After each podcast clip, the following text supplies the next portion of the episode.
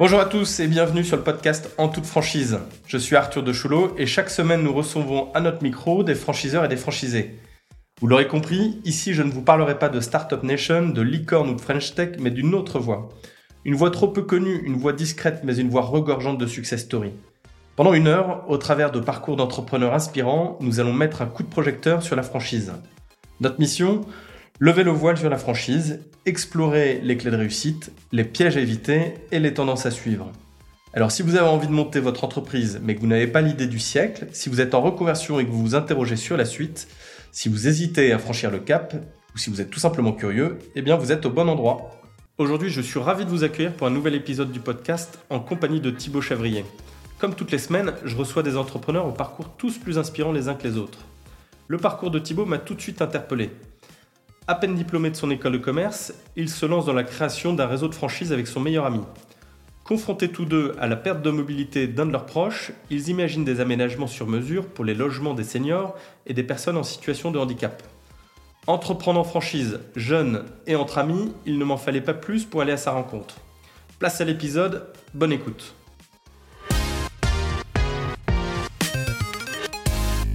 Bonjour Thibaut, suis ravi de, partager un petit moment avec toi. Bonjour Arthur. On va parler euh, de ton parcours, on va parler de la, jeunesse de Mobilong et puis évidemment on va parler du développement de ton réseau, de son animation. Mais avant de commencer, j'aimerais que tu me, parles un peu de ton, de ton parcours et comment tu en es arrivé là. Alors mon parcours, enfin il faut savoir que Mobilog déjà c'est une aventure à deux. Euh, à la base on s'est donc c'est avec euh, Nanche Chevaux, mon associé, qu'on a démarré l'aventure. Euh, mon parcours il est assez court parce que avant de lancer la société, on était on était étudiant euh, en école de commerce pour le coup euh, à l'Idrac. Euh, et donc du coup, pendant nos dernières années d'études, en fait, ça a été un peu notre projet justement de, de fin d'études. on a travaillé là-dessus. donc on s'est rencontrés effectivement sur les sur les bancs de l'école. et à ce moment-là, en fait, ce qui a fait que ça a matché aussi avec avec Nance, c'est qu'on se retrouvait sur pas mal de plans. Euh, et notamment euh, celui du sport. Pour le coup, on était tous les deux sportifs de, haut niveau. Et euh, donc lui plus dans, dans, la, dans la moto, il faisait les championnats du monde d'endurance, et, et, moi plus sur les sports de combat. Lequel par exemple? ah, Moi je faisais du jiu-jitsu brésilien. Ah oui, d'accord. voilà, mais j'ai fait un peu de tout pour le coup. J'en ai fait plus d'une dizaine, je pense, pendant, pendant 15 ans. Donc, donc j'ai un peu tout testé. Et donc effectivement, on avait un mode de vie un peu particulier en tant qu'étudiant, c'est-à-dire que bah, on sortait moins que les autres, on était plus à l'entraînement tous les jours que, qu'aller boire l'apéro. Euh, et du coup, on avait aussi une vision du travail qui était très similaire. Euh, on se retrouvait assez vite euh, quand on travaillait ensemble, c'était, c'était assez naturel. Je parle de ça déjà quand on était à l'école, sur les travaux de groupe, etc. On se sentait assez en phase sur la manière, la vision de voir les choses, la manière de travailler, l'implication. On avait tous les deux un peu ce goût du challenge aussi. Euh, qui fait que les discussions sont venues assez naturellement à se dire et pourquoi pas, mmh. pourquoi pas se lancer ensemble. Euh, et de là, effectivement, euh, a commencé un peu la réflexion autour de, de ce qu'est Mobilog aujourd'hui. Attends, je t'arrête, mais tu as, euh, vous étiez dans une démarche où euh, vous n'étiez pas sûr d'être sportif euh, de haut niveau euh, dans un cadre professionnel Vous posiez ces questions Comment euh, Moi, ça n'a jamais été une volonté. Ah oui. C'était plus une passion qui, qui, était, qui était très prenante. Ouais, ouais. Nance, lui, oui. ça, aurait pu, ça aurait pu, je pense, envisager, même si je pense pas que ça aurait été ça. C'est quand même, c'est quand même une situation assez, assez spéciale et assez délicate. Il y en a peu qui y arrivent aussi. Euh, et on avait quand même toujours tous les deux cette, euh, cette vision de, de vouloir être indépendant. Euh, donc pour le coup, nous, quand on était en études, on était en alternance, donc dans des grands groupes industriels, on pouvait en sortir avec un CDI et, et, faire un peu le parcours classique sorti d'école de commerce, ce qu'on ce qu'on se voyait pas du tout faire à partir de la, enfin après les quelques années d'alternance qu'on a fait. on s'est dit pour le coup, non pas que ce soit des mauvaises expériences, mais de se dire on a, on a vraiment besoin de d'indépendance, d'avoir notre propre projet, notre, notre liberté aussi de, de, réflexion, de créer, et puis de, de pouvoir, de pas se donner de limites, en fait. C'était ce qui était, euh, hum. ce qui était intéressant avec le fait d'entreprendre.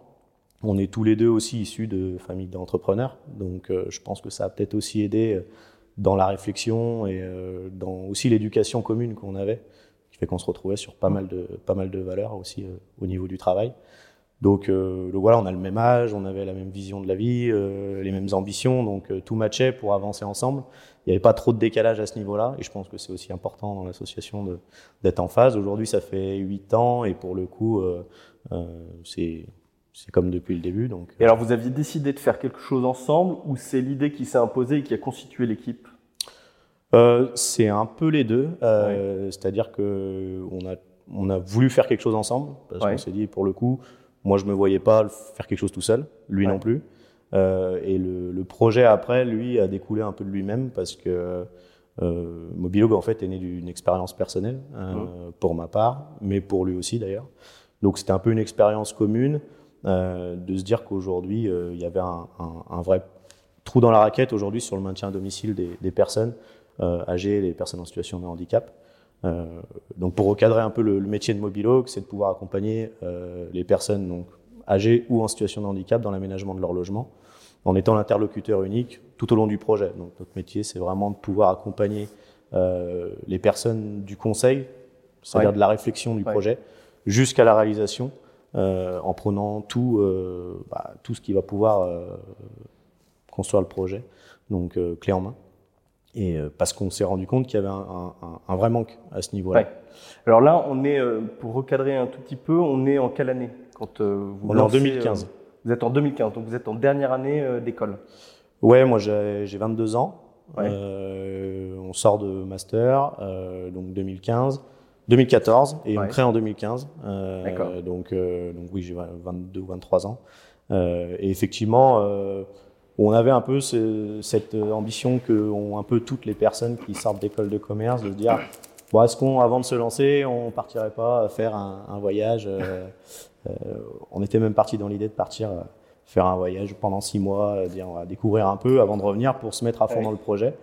et puis après, on a un peu réfléchi, on s'est dit bon, on va on va essayer d'investir le, peu qu'on a de côté euh, dans le projet et puis de se lancer maintenant parce que bon, si on revient dans six mois, on n'aura plus la tête à ça. Euh, donc, euh, donc effectivement, en fait, on s'est lancé tout de suite à la sortie des études. On a aussi pas mal été poussé par les enseignants qui nous ont accompagnés sur le projet de fin d'études, qui nous ont dit faut y aller. même si le projet n'était pas, était pas ce qu'il est aujourd'hui, sur pas mal de choses, dans le modèle économique, dans la façon de procéder, etc. Par contre, notre ambition depuis le départ était de développer en franchise. Oui, d'accord, ça c'est intéressant. Et euh, ça a toujours été notre vision de se dire que si on lançait quelque chose, c'était pour le faire exploser euh, et pas se pas juste se contenter d'un business local. Euh, et ça, et ça, le, la franchise, c'était un modèle que vous connaissiez déjà ou comment comment c'est venu? Parce que souvent, moi, ce que je vois, c'est que les, les étudiants parlent beaucoup d'entrepreneuriat, mais finalement peu sous l'angle de la franchise. Donc c'est assez étonnant de voir mm. des, entrepreneurs intégrer tout de suite à la sortie d'école ce modèle dans leur modèle économique. Alors moi je le connaissais pas euh, opérationnellement. Euh, Nance lui oui, dans le cadre d'un de ses précédents euh, stages qu'il avait fait dans une entreprise où il avait accompagné au développement en franchise, ah, multistructure. Euh, donc lui le modèle l'avait l'avait interloqué parce qu'il trouvait ça effectivement intéressant. Ça permettait de pouvoir bah, envisager un développement rapide. Et puis au-delà de ça, vis-à-vis de notre métier, du métier de mobilo, on est sur un métier de proximité. Donc on s'était toujours dit que de toute façon, euh, si on veut développer, développer en propre serait compliqué. parce que bah, gérer des commerciaux à l'autre bout de la France, ça n'aurait pas la même dynamique et la nature du métier serait plus la même. Donc ça, effectivement, pour le coup, c'est vraiment un, un, vrai, une vraie problématique qu'on a, qu'on a voulu euh, lever avec la franchise en se disant c'est les gérants des agences en local euh, qui sont euh, au plus près des clients euh, et puis qui gèrent leurs propres affaires. Mm-hmm. Donc il y a, y a une, une, forme d'indépendance aussi qui était importante. mais ça, c'était notre idée depuis le départ, sans vraiment savoir si Mobilog allait être le vrai, comment dire, le, le modèle de la franchise elle est adapté à Mobilog. Alors avant de creuser ce point-là, on va revenir à la genèse. On va mm. revenir euh, sur les raisons qui ont fait que vous avez lancé Mobilog. Tu parlais tout à l'heure d'une d'une expérience personnelle, euh, celle aussi de ton associé. Est-ce que tu pourrais revenir un peu dessus? Ouais, bah alors euh, tout simplement, c'est une, expérience personnelle qui est pas, je pense, unique pour le coup, parce qu'on l'a, on l'a tous vécu directement ou indirectement, à savoir un proche en perte de mobilité, pour le coup, pour ma part, c'était un grand-parent Oui. qui, qui effectivement, bah, avec l'âge qui avance, on se retrouve avec des problématiques de santé, on se Ouais. retrouve hospitalisé parfois plus régulièrement, on est sujet à des chutes. Hum. Et on se retrouve dans la maison de famille ou la maison dans laquelle on est depuis des années, bah, qui n'est plus adaptée parce qu'il y a des marches, parce qu'il y a une baignoire, parce que la cuisine n'est pas adaptée, parce qu'il y a des escaliers à l'entrée. Enfin, tout plein de problématiques qui font que euh, souvent on est face au problème déjà presque trop tard. Euh, et on se retrouvait effectivement avec bah, une personne qui tombe tous les deux jours, qui se retrouve à oui. l'hôpital tous les deux Ouais. mois, qui quand elle sort de l'hôpital, bah, elle est livrée à elle-même, c'est-à-dire on lui dit bah, maintenant débrouillez-vous pour éviter de tomber. Sauf que deux mois après, bah, la personne elle revenait parce que elle se fragilise au fur et à mesure. Et on est dans un espèce de cercle vicieux qui fait que la personne veut vivre chez elle. Mm. Donc voilà, souvent les gens sont un peu têtus, pour le coup c'était le cas. Euh, ce que je peux comprendre aussi, hein, de ne pas vouloir aller euh, dans un établissement médicalisé, c'est souvent, euh, moralement, c'est très compliqué. Euh, donc du coup, effectivement, ça, bah, on se retrouve chez soi et, et on chute et on a des problématiques. Donc en fait, on, là où j'ai vu la problématique, c'est pas moi directement, c'est plus vis-à-vis de ma famille que je voyais un peu démuni face à ça. Euh, de se dire, bah, on a une personne qui veut rester chez elle, très bien, sauf qu'on voit que c'est de plus en plus problématique, c'est de plus en plus dangereux. Euh, et et qu'est-ce qu'on fait? Ouais, ouais. donc là, en l'occurrence, c'est là qu'on a vu qu'il y avait des solutions qui existaient sur le marché du maintien à domicile, que ce soit le service à la personne, donc euh, on peut porter des repas aux gens, on peut leur faire de la téléassistance. Mais bon, la téléassistance, c'est bien, mais ça dit quand la chute est, est- est arrivée, Euh, ça n'anticipe pas vraiment. Ouais, oui. Euh, le service à la personne, c'est des gens qui passent ponctuellement, les infirmières, etc. C'est des gens très importants, nécessaires d'ailleurs au maintien à domicile, mais c'était pas suffisant. C'est-à-dire qu'il y avait un vrai manque à ce moment-là, de dire c'est très bien, sauf que quand on n'est pas là ou quand il n'y a personne, on laisse les gens dans un environnement qui est plus du tout adapté euh, à, leur, euh, à leurs problématiques euh, et puis à leur, euh, aux contraintes Mhm. qu'ils ont du quotidien. Donc l'idée pour vous, là, c'est d'agir sur du préventif. C'est ça. En fait, on a voulu devenir un peu la passerelle entre le monde médical et le monde du bâtiment, Ouais. euh, qui aujourd'hui communiquait pas du tout, et euh, où les familles étaient souvent un peu démunies à se dire, bah, on va bricoler deux trois trucs, euh, on va mettre un truc par là pour qu'il se tienne, on va appeler un artisan que je connais pour ouais. qu'il fasse un truc. Sauf qu'il n'y avait pas d'expertise, il n'y avait pas de conseil, et puis il n'y avait pas de projet global et de vraies propositions de valeur là-dessus. Euh, donc, euh, on a voulu en fait se positionner comme une forme de maîtrise d'œuvre spécialisée euh, pour ces personnes-là. Euh, et donc, on peut intervenir pour une personne âgée. L'idée, notre mission est quand même de pouvoir faire de la prévention au maximum. Euh, et ça, c'était, c'est tout l'enjeu encore aujourd'hui d'ailleurs, même Ouais, si on est ouais. plus dans cette démarche-là. Euh, au début, c'était beaucoup du curatif, hein, c'est-à-dire, comme je disais, les gens euh, se retrouvent dans une situation compliquée et là, d'un coup, bah, faut faire quelque chose. Sauf que parfois, c'est presque un peu tard. Donc là, il y a la partie effectivement nous seniors, personnes âgées, qui viennent effectivement d'une expérience personnelle. Euh, pour le coup, euh, non, Suisse, sa partie, bah, il a, il a sa, sa maman qui en l'occurrence est infirmière libérale, donc qui est sur le terrain tous les jours, qui, qui voyait ce genre de problématique où effectivement on vient faire des soins, mais on se rend compte que le, le Mm. logement n'est pas du tout adapté. Et du coup, on rentre dans un cercle vicieux, encore une fois, bah, on démultiplie les soins, on démultiplie les, autres services, ça coûte souvent très cher aux gens. Euh, et puis, du coup, on envoie les personnes en institut, souvent trop tôt, euh, ou alors on aurait pu en tout cas retarder, euh, en euh, bah, justement en faisant des aménagements, en valorisant le bien, et en permettant aussi euh, de faire des économies, parce que quand on reste 5 ans ou même 10 ans de plus chez soi, euh, le calcul est vite fait quand on voit ça sûr. par rapport à des, à des institutions. Mais on vient pas en remplacement des, des EHPAD ou autres. C'est pas du tout notre mission. On est très complémentaire à ça. Euh, on vient juste euh, aussi essayer de, bah, de venir rééquilibrer les choses. Parce qu'on voit les listes d'attente qui sont à rallonge, les gens qui attendent des, des mois et des, et des mois pour arriver dans une EHPAD, et ensuite qui payent une fortune tous les mois pour être en en EHPAD, et souvent ils auraient pu éviter d'y aller. Donc euh, l'idée c'est plutôt investir dans des aménagements, sachant que Mobilo a quand même une vision, euh, l'idée était de pouvoir faire quand même quelque chose de, de premium, avec une vision esthétique de l'aménagement, et pas uniquement euh, d'amener l'hôpital chez les gens. D'accord. On va revenir sur, euh, sur, le, sur les, les tout débuts, l'amorçage. Ouais. Comment, euh, comment très concrètement vous, avez, vous avez trouvé vos premiers clients? Comment vous avez commencé à financer votre projet? Parce que quand on a dans, dans l'objectif de monter son, son réseau de franchise, dans la plupart du temps, il faut, il faut avoir son, son business case avec des métriques, etc. Euh, donc j'aimerais que tu reviennes un tout petit peu sur cette période, sur la phase de démarrage jusqu'à euh, euh, les quelques mois avant de lancer ton réseau. Alors, euh, le, le, le, démarrage, pour le coup, euh, enfin, nous, on a lancé le réseau au bout de cinq ans. Donc, euh, il s'est quand même passé pas mal de, de, choses entre temps. le démarrage, nous, il s'est fait assez simplement. Déjà, on est parti à deux. On est nous sur un modèle de service, on n'a pas, on n'a pas de point de vente physique. Donc voilà, même au début, on travaillait même de, de chez nous, nos, nos studios d'étudiants, et puis on travaillait de là. Euh, et effectivement, euh, nos premiers clients, ça a été euh, bah, de prendre notre bâton de pèlerin et puis d'aller chercher des prescripteurs. Ouais. parce que nous, notre métier, c'est un travail autour des prescripteurs. On n'avait pas de notoriété, on était sur un métier qui n'était pas connu, voire qui n'existait pas. Euh, L'aménagement, euh, bon, il y avait peut-être deux trois acteurs qui faisaient quelque chose de sensiblement, on va dire similaire, ou plutôt des artisans des fois qui se, qui disaient avoir une, une spécialité là-dedans, mais voilà, très peu de, de, de, solutions sur le sujet. Et un métier qui est pas connu, c'est-à-dire que les gens pensent pas à faire appel à une, une société comme la nôtre pour faire des, eh des aménagements. Donc, euh, donc ça a été très long au début. ça a été, ça a été long, euh, anxiogène parce que on passe des mois et des mois à, bah, à prospecter, à rencontrer des gens, à, à déballer son discours. on arrive, on a 22 ans, euh, on n'a pas d'expérience dans le métier, voilà. Donc ouais, faut pas lâcher pour le coup. Euh, Votre premier client, vous l'avez eu euh, Le premier client, euh, je pense qu'il est arrivé au bout de, au bout de 7 mois, je pense. C'est, c'était, c'est arrivé assez tard. et c'est vrai que pour nous, ça a été, ça a été énorme de, de dire que quelqu'un nous faisait confiance sur un métier que nous, bah, voilà, au début, on, on, on expérimentait aussi. Euh, d'avoir apporté une expertise. Alors, on s'était quand même formé en amont avec des pros de santé, etc. Euh, notamment des ergothérapeutes avec qui on travaille beaucoup. Euh, et après, ces mêmes ergothérapeutes sont devenus des prescripteurs en fait. Donc, eh donc ça c'est ça s'est construit comme ça. Le monde de la santé sont des, des prescripteurs forts pour nous. Donc effectivement, c'est compliqué d'y rentrer. Par contre, quand on y est rentré, c'est après ça permet de travailler régulièrement avec eux. Mais au début, ça a été le plus dur, c'est d'arriver euh, du haut de nos 22 ans avec euh, nos petits flyers triptyques euh, qu'on avait fait, qu'on avait fait sur sur Page, et puis de dire bon bah faut nous faire confiance.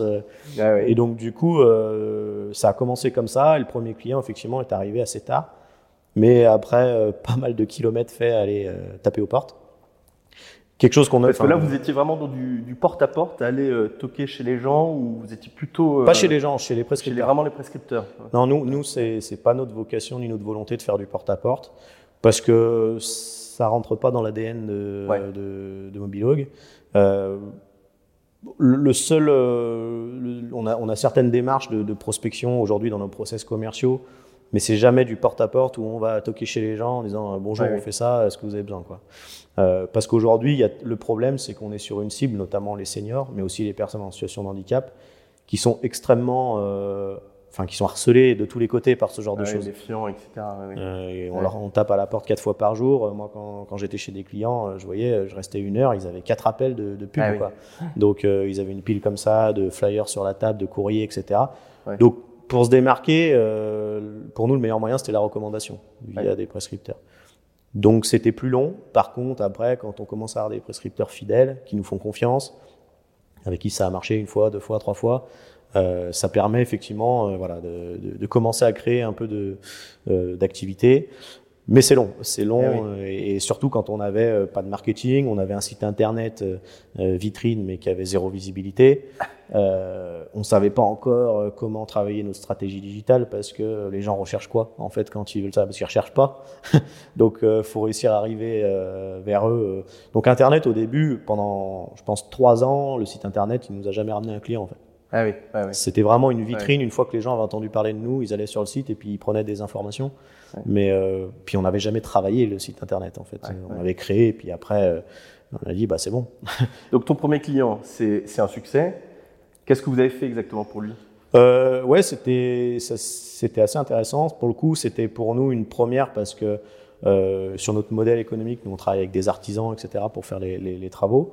Et au début, le modèle économique n'était pas celui qu'il est euh, aujourd'hui. Euh, donc c'était par exemple, si je me souviens bien, on avait dû refaire euh, dans une maison individuelle une salle de bain complète pour une, c'était pour une, une, personne qui revenait d'hospitalisation, ouais. âgée, qui était en fauteuil. Donc refaire toute la salle de bain, on avait agrandi, on avait ouvert sur la chambre, ce qui n'était pas le cas avant. On avait mis des, des, mains courantes dans les escaliers qui descendaient au mmh. garage. Mmh. Voilà, on avait sécurisé le logement et on avait fait une salle de bain complète, etc. Donc c'était un projet qui était, qui était assez conséquent euh, et qui était assez stressant aussi parce que du coup c'est un premier test avec aussi nos partenaires, euh, les artisans avec qui on travaille, etc. Donc tout, tout devait commencer à se mettre à s'imbriquer un peu. Euh, pour le coup, on a eu des, on a eu des clients satisfaits, donc ça s'était plutôt bien passé. on était, ouf. C'était ouais, c'était ouf, et puis c'était encourageant aussi euh, pour la suite. Euh, donc là, la machine s'emballe. Euh, 100 balles, c'est pas le mot. Hein, C'était le premier client. On va pas dire qu'on a eu des dizaines de clients dans la foulée, euh, mais disons que ça nous a permis de prendre confiance et puis euh, d'ajuster un peu par la suite. Mais ça, voilà, le, le, démarrage a été assez long. Euh, et puis, euh, on a dû faire aussi un travail de fond sur notre modèle économique, sur la manière dont on intervenait auprès de, auprès de nos clients. Pour nous, un exemple type sur notre métier, c'est que bah, dans le bâtiment, l'assurance décennale est obligatoire. Oui. Sauf que quand vous avez 22 ans, pas d'expérience euh, dans le métier et que vous voulez lancer une entreprise de, de ce type-là, où vous faites 100% de sous-traitance euh, et de la maîtrise d'œuvre, bah, c'est très clairement quasiment impossible de trouver une, assurance qui veut vous suivre. Euh, ou alors ça coûte très très très cher et c'est intouchable. Donc euh, dans ce cas-là, effectivement, on s'était dit, bah, le modèle, on intervenait au début plus presque comme des courtiers, même si on mettait pas en concurrence nos artisans. Euh, mais en fait, on positionnait des artisans sur nos chantiers et c'est eux qui facturaient les clients. Et, nous, après, on, avait des commissions sur les projets qu'on amenait à, nos artisans. Mais on savait que c'était pas un fonctionnement, une solution pérenne pour le coup, ouais. pour la, sur la durée. et en fait, tout l'enjeu a été aussi, on a fait un gros travail de fond auprès des assurances, et notamment l'assurance avec qui aujourd'hui on est partenaire, la SMA BTP, avec qui on est partenaire au national. Euh, qui nous ont dit bah, ce qu'il faut, c'est faire votre preuve sur ce modèle-là, nous, nous, montrer que ça marche, que euh, bah, vous n'avez pas de, de, problème, que ça fonctionne, euh, que vous faites pas n'importe quoi, grosso modo. Et, euh, et puis, euh, bah, dans un an, un an et demi, on verra si on vous fait confiance et puis si on peut enclencher quelque chose. Ce qui a été le cas, du coup, au bout d'un an, on, a, on a pu avoir notre premier contrat d'assurance décennale. Et donc, ce qui était très important, c'était de pouvoir facturer et faire les devis en notre nom, ce qui n'est pas le cas jusqu'à présent. Ah oui. Donc d'un point de vue visibilité, laisser de la trace chez le client, etc., c'était c'était un peu délicat. Euh, on pouvait vite se faire doubler par nos artisans parce que les gens rappelaient l'artisan parce qu'ils ont le nom sur la facture et pas, ouais. et pas Mobilog. Donc voilà, c'était un, un, un, vrai sujet. Donc quand on a pu avoir ça enfin, effectivement, ça a été un déclic. Euh, ça nous a permis de, de, fonctionner beaucoup plus efficacement et plus rapidement. Euh, et c'est aussi un élément clé aujourd'hui de notre franchise, c'est de pouvoir proposer ça à tous nos franchisés, même sans expérience dans le bâtiment. Ce qui aujourd'hui est impossible. Euh, aller chercher une assurance décennale quand vous avez aucune expérience, c'est impossible. Ou alors vous allez trouver une assurance à l'étranger euh, sans fonds de garantie et comme on en voit certaines qui coulent ces derniers temps, et eh ben elles emmènent les artisans avec eux. Donc, Donc ça coûte très cher et en plus on est, hum. on est, on est mal assuré quoi. Donc sur toute cette première phase, euh, pas besoin de financement, pas de levée de fonds, euh, emprunt bancaire euh, non plus. Pas de, pas de levée de fonds, mais bancaire. Ouais. Les, les, banques elles nous ont suivis. Alors c'était c'était minime au départ hein, parce que bon on a fait comme on a pu. Mmh. déjà on n'avait pas grand chose à apporter, donc donc on a amené un peu ce qu'on avait. Et, et, derrière on a trouvé une banque qui nous a suivis sur un, un financement très faible. Je pense qu'on est parti avec on a dû partir avec euh, 20 000 euros, quoi. Franchement, ouais, ouais. Euh, quelque chose. Et on s'est dit, de toute façon, on va pas investir dans de la com et de la pub euh, à foison, alors que on est sur un métier que les gens connaissent pas, une enseigne que les gens connaissent pas. Donc, euh, en fait, on a mis toute notre énergie vraiment sur le terrain. Ouais. à deux, on était tous les jours sur le terrain, pendu au téléphone, etc. Donc, c'était pas la partie la plus sympa. Euh, par contre, effectivement, ça, c'est des choses qui ont payé derrière, et c'est des choses qui font toujours partie de nos, nos process de la franchise, en fait. Hein. Très clairement, euh, pour nous, euh, une franchise qui fonctionne, c'est une franchise qui prospecte, qui va sur le terrain. Ah oui. mmh. Notre modèle, nous, on l'a validé comme ça, et aujourd'hui, je connais peu de métiers qui fonctionnent sans sortir de son bureau ou sans prendre son téléphone. Mmh. donc, pour le coup, ça fait partie des éléments clés du développement d'une agence. Nous, c'était d'autant plus vrai au départ parce qu'il y avait vraiment rien, quoi. Et on n'avait rien, on n'avait pas de CRM, on n'avait pas de, on avait, on travaillait sur Excel. Enfin, c'était, c'était franchement, quand on j'y pense maintenant, des entrepreneurs qui démarrent. Ouais. C'était, ouais, c'était ouais. préhistorique quoi ouais. au départ. Donc, euh, quand je vois ce qu'on a aujourd'hui, effectivement, euh, ça change. Euh, si on pouvait démarrer il y a huit ans avec les outils qu'on a aujourd'hui, ce serait, ce serait, ce serait top. Et c'était un peu le but d'ailleurs de la franchise, de pouvoir démarrer avec sans perdre tout ce temps au démarrage aussi, quoi. Alors, à partir de quand vous vous décidez de, de lancer votre réseau et de dupliquer votre modèle? Bah, L'idée, elle était depuis le départ. Par contre, euh, le moment où on a décidé de lancer, la réflexion vraiment de la pousser, je, je crois que ça devait être en, en, en 2017, quelque chose, quelque chose comme ça. Euh, parce qu'en en fait, on, a, on avait décidé du coup de se dire si on se lance là-dedans, c'est vraiment pour, euh, pour le faire bien. Donc on avait décidé de prendre des consultants. Ouais. Euh, toujours dans notre esprit un peu d'ancien sportif, de se dire que on pense qu'on part du principe que pour performer, il faut se faire coacher, il faut se former, Ouais. et- mais il faut surtout se faire coacher. Euh, Ah, moi, j'ai toujours fonctionné comme ça. Pour le Ouais. coup, je pense que c'est hyper important Ouais. euh, parce que souvent on a la tête dans le guidon, on n'a pas une vision très claire des choses, et encore une fois, on avait très peu d'expérience. On sortait de l'école, euh, donc on voulait bénéficier de l'expérience de personnes qui avaient 30 ans dans différents métiers, dans le marketing, dans la communication, dans les achats, euh, pour développer ça. Donc on a deux consultants à qui on a fait confiance, on avait vu pas mal, mais qui nous ont fait tic sur, sur la manière dont ils nous ont abordés en fait. Euh, et ils ont eu une approche qui était assez intéressante, c'est-à-dire qu'ils nous ont dit, OK, vous voulez développer en franchise? Et contrairement à tous les consultants qu'on a vus, ils nous ont dit, bah, pas de souci, euh, dans deux mois, on vous sort un truc, on vous fait un audit et vous allez pouvoir dupliquer. Et eux, ils sont arrivés, on va, faire, on va vous faire un audit, par contre, on n'est pas sûr que ce soit la franchise qui soit adaptée à votre modèle. Hum, Donc hum. euh, l'audit qu'on va vous faire, c'est vous dire quel est le meilleur moyen aujourd'hui pour vous développer. La, franchise, c'est un modèle de distribution, mais il y en a plein d'autres. Eh. Et, et c'est ce qu'on a trouvé intéressant. Ils nous ont dit, et puis on va faire un audit aussi de vous en tant que dirigeant. Vos ambitions, euh, vos envies, pour voir si vous êtes en phase aussi sur tout ça. Euh, et en fait, tout ça nous a, nous a plu en fait, dans l'approche. Et on a senti vraiment une dimension un peu coaching au-delà même de l'aspect, euh, on va vous monter des, des audits, des business plans, des, des- des stratégies, etc. C'était vraiment, euh, ouais, en fait, on va avoir vraiment des coachs avec nous euh, qui, vont, qui vont prendre du recul sur notre activité, qui vont nous, nous amener de l'expérience. C'était des profils qu'on n'aurait jamais pu se permettre euh, en tant que salarié. Euh, derrière fumée noire, fumée blanche, je comprends Mhm. que c'est les réseaux de franchise qui s'imposent. Euh, c'est quoi les éléments qui ont permis de conclure euh, à ce mode de développement? Bah, en fait, euh, effectivement, il y, a, il y a différents éléments qui font qu'une enfin, une activité peut se développer en franchise. C'est déjà d'avoir un savoir-faire. Euh, Parce qu'en fait, le problème, c'est que des fois, franchise, c'est un peu un mot utilisé à tort à travers. C'est souvent confondu avec les licences de marque euh, ou des fois même avec les concessions. Euh, Enfin voilà, il y a pas mal de modèles de distribution euh, et, euh, et la franchise est très très spécifique. Et du coup, effectivement, ça nécessite notamment un savoir-faire, euh, un pilote, euh, voilà, un modèle déjà éprouvé. Euh, et puis après, derrière, la franchise un- bah, amène tout ce qui va être animation, support, outils, etc. Et pas uniquement juste un logo. Alors, est-ce que tu peux, peut-être pour préciser les choses, expliquer à, à nos auditeurs la différence entre la franchise et la licence de marque?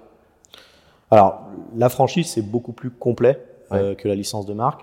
Euh, alors, je suis pas un expert euh, là-dedans, euh, parce qu'effectivement, c'est quand même posé la question.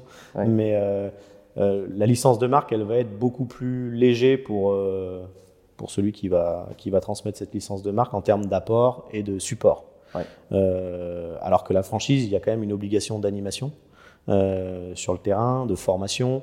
euh, et euh, et c'est vraiment un accompagnement au, au quotidien, alors que la licence, c'est plus bah, dès le départ, je te transmets un package de communication, euh, un logo, euh, deux, trois process, et puis après, euh, grosso modo, tu fais un peu ta vie. Quoi. Mm. Euh, alors que la franchise, c'est beaucoup plus complet. Il y a un vrai savoir-faire, Mm. c'est un vrai savoir-faire métier qui est apporté. Contrairement à la licence où c'est plus une image qu'on va amener, la franchise on va amener vraiment un vrai savoir-faire métier, Ouais, en ouais. plus de l'image, en plus de la formation, en plus du support et de l'animation terrain Ouais, régulière en fait. Donc vous, vous partez sur le modèle de la franchise. Combien de temps euh, pour mettre en place euh, tout le modèle, euh, les documents, etc. Comment, combien de temps ça vous a pris tout ça? Et ben ça va être la durée où on a travaillé notamment avec les consultants dont je t'ai parlé, euh, en l'occurrence deux ans. Ouais. Pendant deux ans, on a travaillé avec eux. Euh, première étape d'audit, deuxième étape de validation du modèle sur le pilote. Ouais. donc euh, reconstruction du modèle déjà, pour le rendre duplicable, valider ça, et ensuite effectivement on avait reconstruit toute notre image de marque euh, pour pouvoir le, le rendre plus adapté au modèle de la franchise. Euh, on avait retravaillé tous nos sites internet, nos outils aussi de, tra- de travail, euh, pour euh, pareil pouvoir demain bah, gérer plus facilement plusieurs agences aussi, le CRM, enfin tous ces outils-là qui sont propres à, l'animation de la franchise. Aujourd'hui, l'extranet qu'on va avoir avec nos franchisés, tout le travail autour du manuel opérationnel, qui est très très long. Mmh, pour mmh, le mmh. coup, c'est un ça, c'est un temps monstrueux euh, de rédiger tout son savoir. Donc le manuel opérationnel, c'est euh, en quelque sorte ta Bible, dans lequel tu viens décrire euh, tous tes process, tout ton savoir-faire, de façon à ce que ton, tes futurs franchisés puissent appliquer à la lettre ton, mmh. ton manuel et éviter les surprises. C'est ça, ça va vraiment, c'est tout le process et jusqu'à euh, comment je me présente quand je vais chez les gens. Quoi. C'est, c'est vraiment le discours commercial, les différentes étapes, jusqu'à l'utilisation étape par étape de notre outil euh, CRM. Enfin voilà, c'est, c'est, c'est vraiment une bible, ça porte bien son nom parce que c'est je ne sais pas combien de centaines de pages. Ça, l'avantage du manuel opérationnel, c'est qu'au moment où on l'a créé et aujourd'hui, il a évolué, il s'est complété. Euh, donc, et c'est quelque chose qu'on alimente constamment. Donc euh, le savoir-faire évolue avec son marché, avec son temps, avec son réseau. Euh, donc ça, c'est quelque chose effectivement qu'on a, qu'on a construit et qui au départ prend énormément de temps parce qu'il faut réussir à, à, se remettre les idées claires et à recompiler toutes les infos dans un même document, qui est souvent très lourd d'ailleurs, qui est pas très digeste. Hein. En, en, général, c'est c'est compliqué de se, c'est plus un livre de chevet, on va dire, pour les franchisés, de se dire, nous, c'est ce qu'on leur dit, c'est faut que ce soit un livre de chevet pour vous, euh, même après la formation. illustrations dedans pour. C'est ça pour faire passer le. Et puis de le regarder étape par étape, et puis euh, surtout euh, quand on est à certaines étapes, de le reprendre à chaque fois au début pour assimiler, plutôt que de se, se le prendre d'un coup.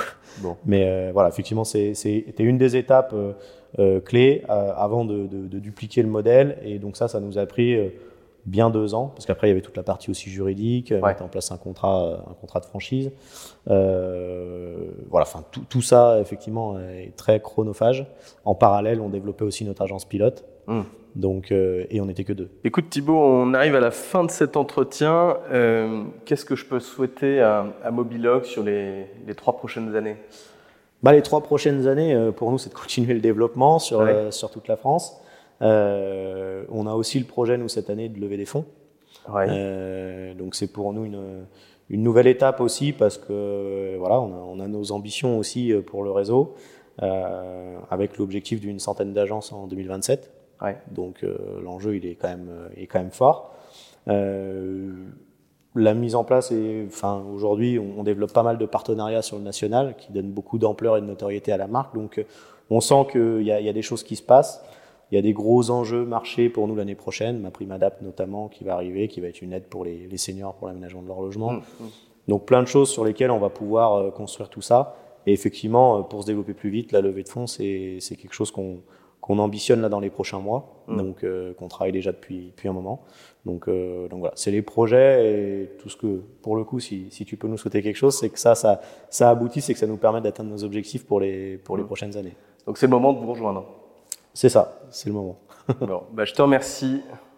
Merci à toi.